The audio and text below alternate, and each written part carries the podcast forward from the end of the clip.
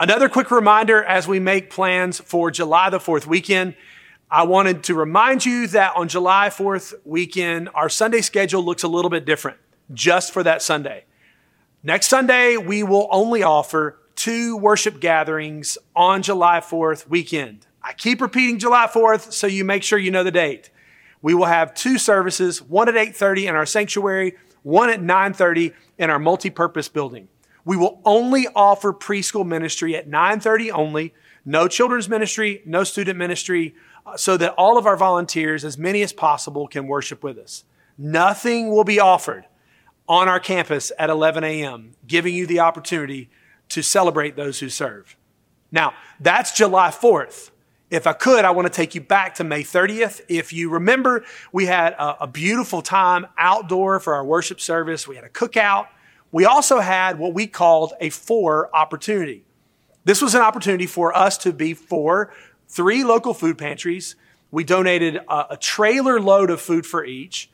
Uh, you also donated a couple thousand dollars for future for days. Now, let me explain. What are for days? Rich Fork's mission is shaping our community by sharing the grace of Jesus Christ. Shaping our community happens in many ways wheelchair ramps, delivering loads of food, assisting local ministry partners. And we want to invite you to be a part of a couple of for days that are just around the corner in late July.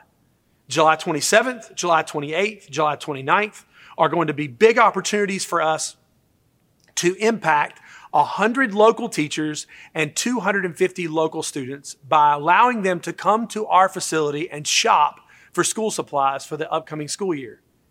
Now, I know you're enjoying your summer, and it may sound as if August is a long way away for school to start, but we have to plan and act now and give the opportunity to serve ahead of time. We want to be for our students and for our teachers. In our lobby today, in person, we have a volunteer ready to answer questions and disperse handouts, one for teacher supplies, one for student supplies. And we need your help in purchasing these supplies for this event. If you're watch, uh, watching online and you want to come by the office, you can call us or we can email you a supply list for teachers and students.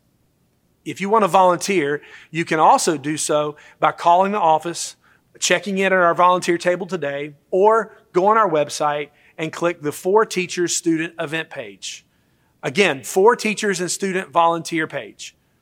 Our desire, our hope, is to have $100 in school supplies for 100 teachers, $35 of supplies for 250 students from our local elementary schools. Pilot Elementary, Fairgrove Elementary, Liberty Drive, and Thomasville Primary. If this goes well, then maybe we can expand this in coming years to be for more schools in our community. I know many of you are teachers and you have students as parents that may attend other schools that we would love to help. We love your heart for our community and we wish we could do this for every school and maybe in the future we can, but this year we're going to focus on being for these four schools. As the for teachers and students table today, again, you can pick up information about this opportunity as well as donate specifically to that set of dates. Now, that's a lot to cover.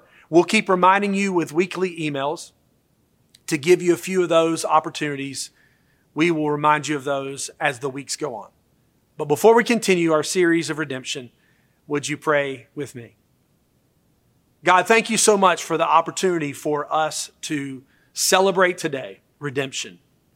Thank you because as we are redeemed, we become grateful. And as we become grateful, we become servants of yours that pursue godliness. And part of godliness is generosity.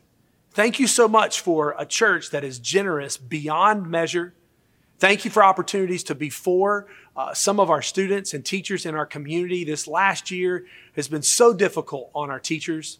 Uh, so, God, we thank you for giving them the strength to make it through this school year. I pray this summer is uh, encouraging and uplifting to them. And may our for days for them also encourage them towards next year. God, be with us today as we approach a, a beautiful story of Scripture a scripture that, that I love dearly and have just embraced even more and more this past week. Help us to see that redemption is about a relationship. It's not something out there that we can't grasp or see. It is personal, it is real, and we are going to see an example of that today. In Jesus' name, amen. For the past three weekends, we have been exploring the story of redemption throughout Scripture and how it is seen on almost every page of Scripture.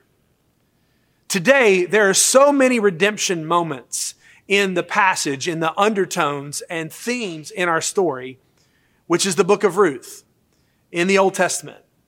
And I want today to deliver our takeaway for the day at the beginning of our time together. We're going to see this through the story of Ruth today. So let me share that with you before we get into the story. God offers each of us a relationship to a Redeemer. God offers each of us a relationship to the Redeemer, Jesus Christ. Now, we're going to examine this idea and the story of Ruth in the Bible. Trust me, there are a dozen shining moments that we could spend a sermon upon. But my hope today is to deliver you to the Redeemer in the story and that that Redeemer parallels and gives us a more complete view and glimpse of our Redeemer, Jesus Christ. Today, I hope you see, I hope you fall in love with the characters of our story.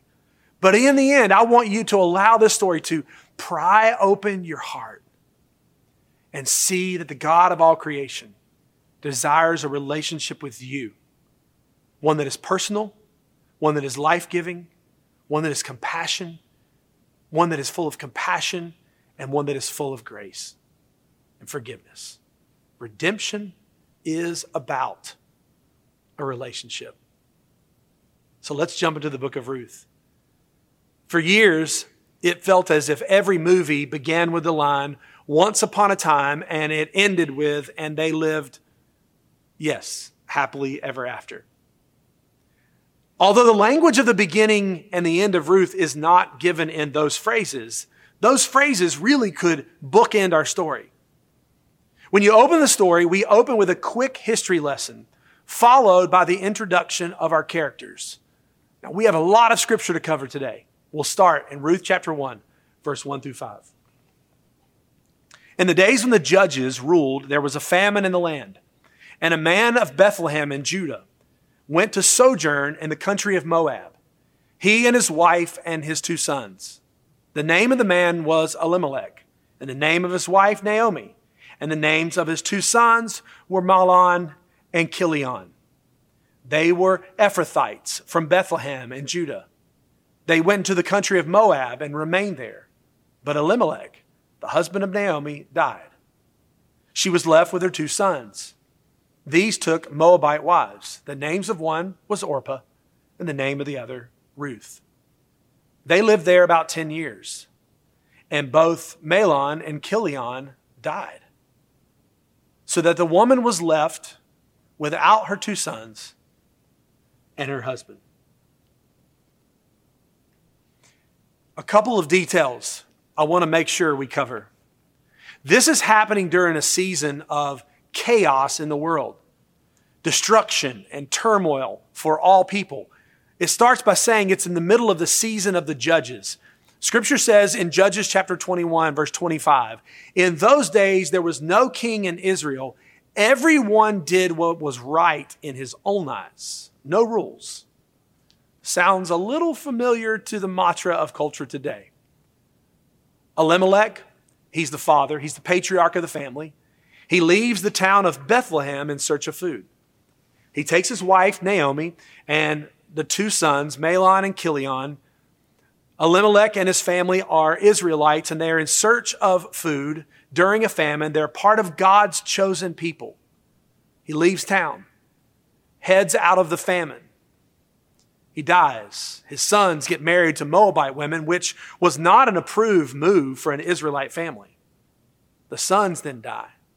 And the fact that the sons and their wives did not have children, many would have viewed as judgment for their marrying outside of the Israelite people to Moabite women. If you could imagine chapter one having a soundtrack at this point, it would be dismal, slow, dark, weary. Five verses are tragedy after tragedy after tragedy. Naomi from Bethlehem is in a foreign land with daughter in laws who come from a different culture, different ethnicity. She has no grandchildren. She has no source of income. She has no direction. There is no hint of redemption. There's not a drop of hope. Listen to the next act of desperation for Naomi. Word is out. The famine back home is over. And Naomi is going to travel back to the land and people that she knows. In verse 6 through 15 gives us this account. Then she arose with her daughter in law, daughters in law to return from the country of Moab. For she had heard in the fields of Moab that the Lord had visited his people and given them food. So she set out from the place where she was with her two daughters in law. They went on the way to return to the land of Judah. But Naomi said to her two daughters in law, Go, return each of you to her mother's house. May the Lord deal kindly with you, as you have dealt with the dead and with me. The Lord grant you, grant that you may find rest, each of you in the house of her husband. Then she kissed them. They lifted up their voices and wept. And they said to her, No we will return with you to your people. But Naomi said, Turn back, my daughters. Why will you go with me? Have I yet in my womb sons in my womb that they may become your husbands? Turn back. My daughters, go your way. For I'm too old to have a husband. If I should say I have hope, even if I should have a husband this might, this, this night, and should bear sons, would you therefore wait till they were grown? Would you therefore refrain from marrying? No, my daughters, for it is exceedingly bitter for me, for your sake, that the hand of the Lord has gone out against me. Then they lifted up their voices and wept again.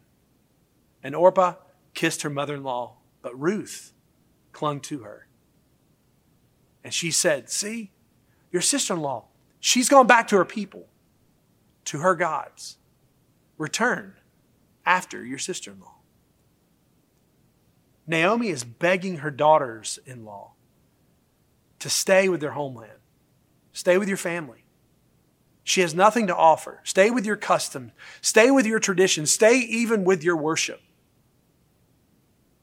But again, if you were creating the soundtrack, this dismal, slow tempo, the next three verses we're about to read would shift the mood a jump of the strings on the soundtrack, a, a quick but brief pickup in the tempo.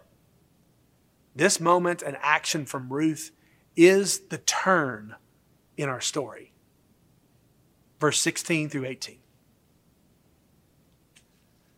But Ruth said, Do not urge me to leave you or to return from following you. For where you go, I will go. Where you lodge, I will lodge. Your people shall be my people, and your God my God.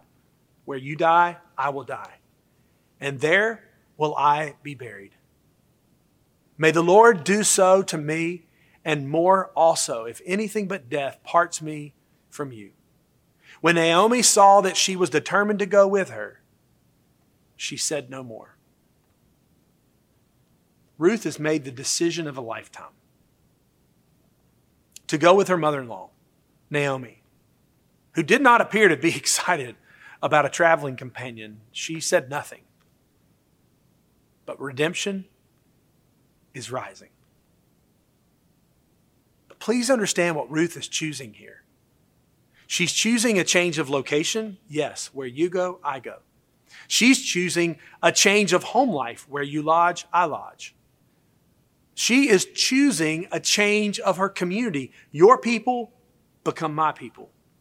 She is even choosing a different worship. Your God, my God. She is even choosing where she will be laid to rest. There I will be buried. I love Alistair Begg's summary of this moment. He said Ruth's decision was either Yahweh plus nothing by going to Bethlehem, or everything minus Yahweh in Moab. This is a turning moment that will change her future. I recall when Emily and I moved to Louisville, Kentucky for our seminary education time.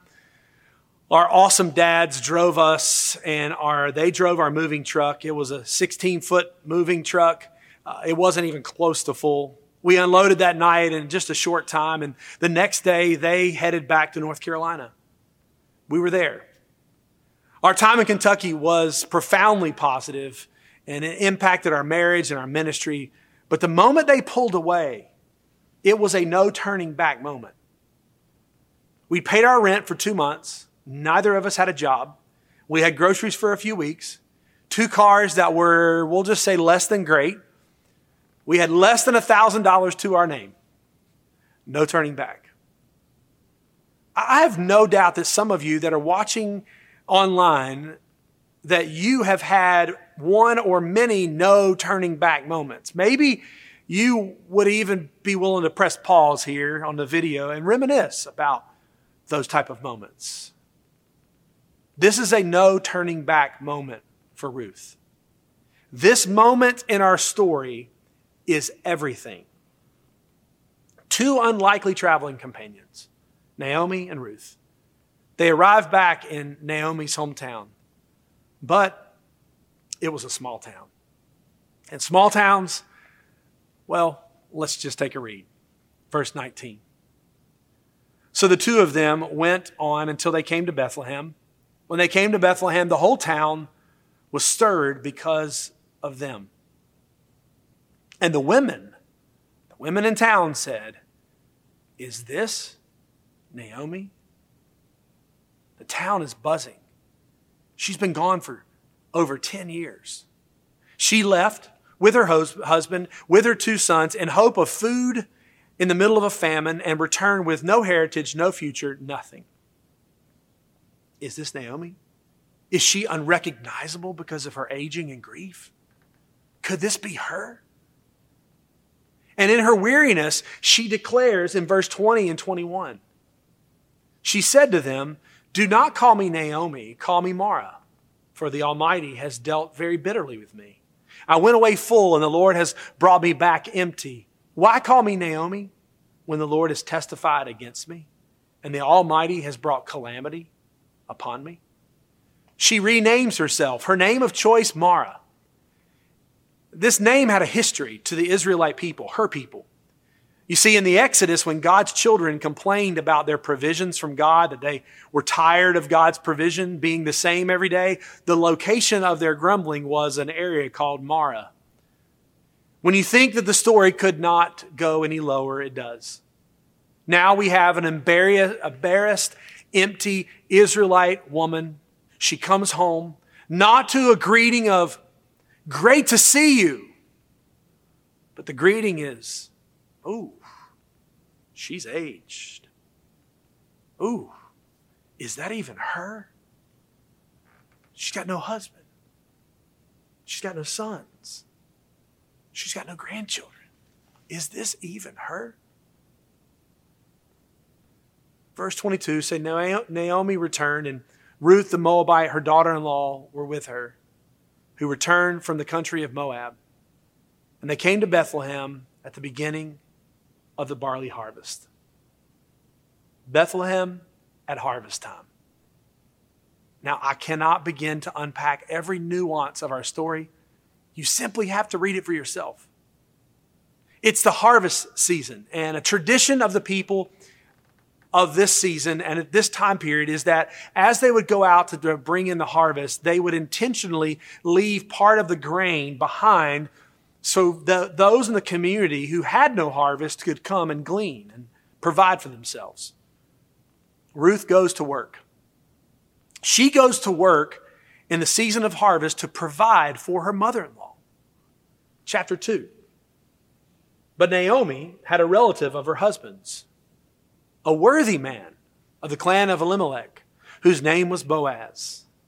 And Ruth the Moabite said to Naomi, Let me go to the field and glean among the ears of grain after him, in whose sight I shall find favor. And she said to her, Go, go, my daughter.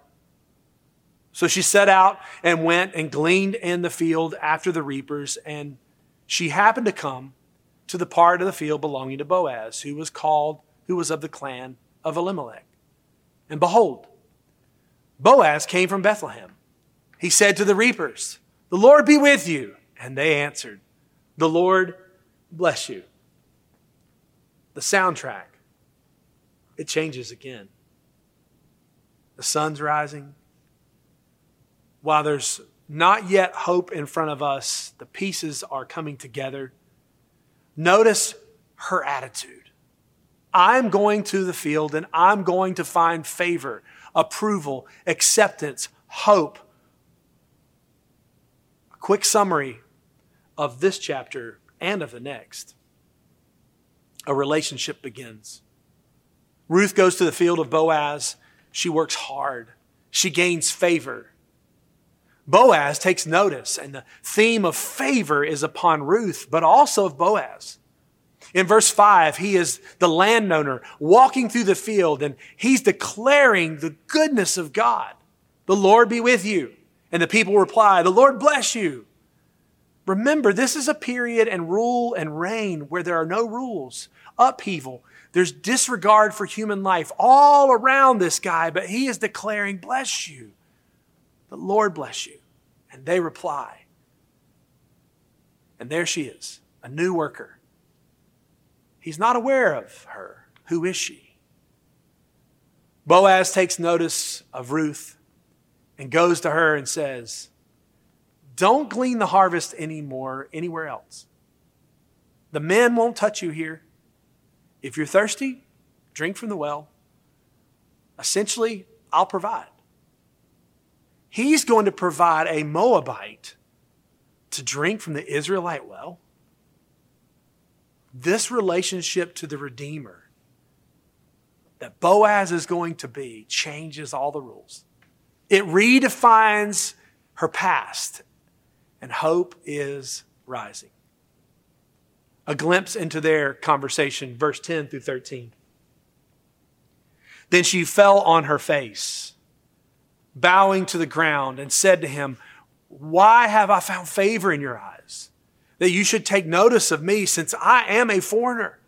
But Boaz answered her, All that you have done for your mother in law, since the death of your husband has been fully told to me, and how you left your father and your mother and your native land, and you came to a people that you did not know before. The Lord repay you for what you have done, and a full reward be given to you by the Lord, the God of Israel, under whose wings you have come to take refuge. Then she said, I have found favor in your eyes, my Lord, for you have comforted me and spoken kindly to your servant, though I am not one of your servants. You see what we begin to take notice of? The relationship to the Redeemer Ruth to Boaz is one of favor. The relationship to the Redeemer is unexpected. The relationship to the Redeemer is not distant. The relationship to the Redeemer in our story is not defined by the status of her past, of her ethnicity, of her background. Ruth goes home for the evening. I don't know if she spun and danced her way home, but she had been cared for. She had been protected, fed, provided for. She'd been heard. Even her act of desperation to come to Bethlehem with Naomi is taken into account by Boaz. Now, are you ready for this moment? The mood is about to shift again. Redemption is just around the corner verse 17 through 19. So she gleaned in the field until evening. And then she beat out what she had gleaned, and it was about an, an ephah of barley. She took it up, went to the city. Her mother in law saw what she had gleaned. She also brought out and gave her what food she had left over from being satisfied. And her mother in law said to her, Where did you glean today? And where have you worked? Blessed be the man who took notice of you. So she told her mother in law with whom she had worked and said, The man's name with whom I work today is Boaz. If you can try to see this moment with me, we don't completely comprehend the culture and the heritage of what his relationship is totally, but we're going to try to grasp. Ruth recalls her day to a bitter, downtrodden Naomi renamed Mara. And she says, The man I worked with today is Boaz. Mother in law moment of history 101. My mind has her jump up, click her feet together, crank up the fire, put the bread in the oven, and she's thinking, This might be our answer. Why? Because Boaz is more than a nice man. He's more than a good employer. He is more than a knight in shining armor. Naomi cannot contain her excitement. The relationship is not only from Ruth to Boaz, but it is from a widowed Naomi with a widowed daughter in law, Ruth, has come face to face with what their heritage and culture would call a kinsman redeemer. Verse 20. And Naomi said to her daughter in law, May he who be blessed by the Lord, whose kindness has not forsaken the living or the dead. Naomi, Naomi also said to her, The man is a close relative of ours, one of our redeemers. Please, a redeemer was not simply a family friend. A goel, the, the Old Testament word for redeemer. He could purchase a family member out of slavery. A redeemer could redefine the family. They could provide, they could protect. They could even marry a, a widow of a family member. They could take on their debts and, yes, their assets of all land and property. I can't emphasize this moment enough. A redeemer could intervene in the most dire of circumstances, such as this. A redeemer had the right and the choice to take all the responsibility, all the debts, all the hardships, and redeem them. A redeemer would bear the burdens of the redeemed as his own. Naomi came alive. There's hope. Naomi goes 100% bachelorette in this moment in her planning for Ruth. Uh, the plan is outlined and it's carried out in chapter three. You have to read it for yourself. I know this if I've done a, a decent job in describing up to this moment of the situation, then you will want to read the unraveling of this plan. But the word Redeemer is the focus of chapter 3. Six times in three verses, the word for Redeemer is emphasized. The relationship of Ruth to Boaz, the Redeemer, is clearly evident.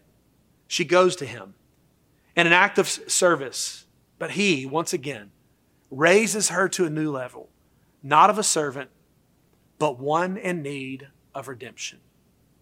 The result Boaz, full of honor for Ruth, full of grace as the Redeemer, he goes to the town council. He heads to the gate of the city as custom with the elders, and he prepares to become the Redeemer. Plot twist. Every story has one. According to their customs, there was an order to being redeemed. Easily stated for us to comprehend is a, a second cousin could not jump a first cousin on the redemption chart. There's an order. And Boaz steps in as the Redeemer, he realizes that there is another Redeemer in front of him. The offer is made to this Redeemer. He wants the land, but he doesn't want the responsibility of a wife, Ruth, as a part of the legal proceedings. So redemption now falls to Boaz. He steps in, he pursues his calling. Yes, this is a legal and customary transaction, but do not limit the beauty of this moment to that fact. Boaz is breaking custom and he's marrying outside the Israelite line. He's offering a future, he's offering grace, he's offering hope to Ruth the widow, but he's also offering to Naomi. Our story comes to this conclusion again. Go back, read, underline Redeemer, highlight Ruth, Boaz, and the cast of characters because you're going to find a few nuggets of wisdom. Let me just quickly, you'll find you'll find if you dig in that the town of Bethlehem, it's pretty historic. It's home to Naomi. For our story, it becomes the birthplace of redemption. Later on, a king named David would roam the countryside with his flocks, and he came from Bethlehem. But another Redeemer would come from this land on a silent night to Bethlehem. That's right, Jesus Christ. If you unpack the word Bethlehem a little bit more, then what you'll see is that Jesus Christ, who called himself the bread of life, is born in a town that's called the house of bread. Again, you have to dig in. Take time on your own and you'll uncover the deeper meanings of every name of every character in the story. The history is all around our plot. You could learn the cultural lessons about the harvest season and the threshers and the provision for the poor. Study the word that describes Boaz and his care. It is the word hesed. It's his love for Ruth. It is the most powerful description of love from one person to another in all of the Old Testament. Those are just a few sideline moments that we could only briefly touch upon. Now, we can't end our conversation regarding Ruth without seeing the culmination of the relationship between Ruth and Boaz. So let's read verse 13 through 17 of chapter 4. So Boaz took Ruth, she became his wife, and he went in to her, and the Lord gave her conception, and she bore a son. Then the, mom, then the woman said to Naomi, Blessed be the Lord, who has not left you this day without a redeemer. May his name be renowned in Israel. He shall be to you as a restorer of life and a nourisher of your old age. For your daughter in law, who loves you, who is more to you than seven sons, has given birth to him. Then Naomi took the child and laid him on her lap and became his nurse. And the women of the neighborhood gave him a name, saying, A son has been born to Naomi. They named him Obed. He was the father of Jesse, the father of David. This moment is not fictional, it's historical. This moment is not an animated fairy tale. It's real, it's painful, it's redeemed, it's hopeful. This moment is a story that is a part of a bigger story, the lineage of David, who was in the line of Jesus. The closing verses. Now, these are the generations of Perez. Perez fathered Hezron. Hezron fathered Ram. Ram fathered Amminadab. Amminadab fathered Nahshon. Nahshon fathered Salmon. Salmon fathered Boaz. Boaz fathered Obed. Obed fathered Jesse, and Jesse fathered David. It's history, it's redemption. Pick any one of these themes and many others, any one of these moments, and stand in awe of the beautiful story. But I want to bring you back around to this. Redemption is from the beginning to the end about a relationship. This relationship from Boaz to Ruth, restored brought life, future, hope, joy, and shifted the view of everyone in town to declare one who had seemingly been cursed, Naomi, to one of joy, peace, and rescue. This is redemption.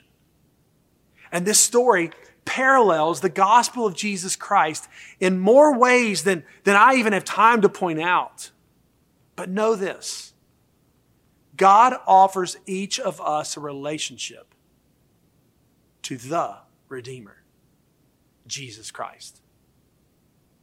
Your Redeemer, my Redeemer, The only one worthy to redeem you, to rescue you, is not an earthly relationship, no matter how great he or she is in life, no matter what is promised or what wealth you've acquired. No, your Redeemer put a plan in motion for you to have a relationship with you. Your Redeemer is Jesus. Jesus, the Redeemer, Scripture says, was a servant in Philippians 2. Jesus, the Redeemer, paid the price for you by his death. Philippians 2 8. Again, in Philippians chapter 2, verse 9 through 11, Jesus is the Redeemer for all people, every tribe, every nation. You might be Moabite. You might be from out of town. You might live in a town of strangers, but you are not to him. He takes your debt. He takes your abandonment. He takes your hopelessness and he steps in to redeem. Jesus is the Redeemer who brings you into his family.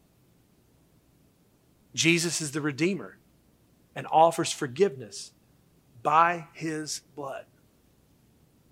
Jesus is the Redeemer who pours out his grace with abundance.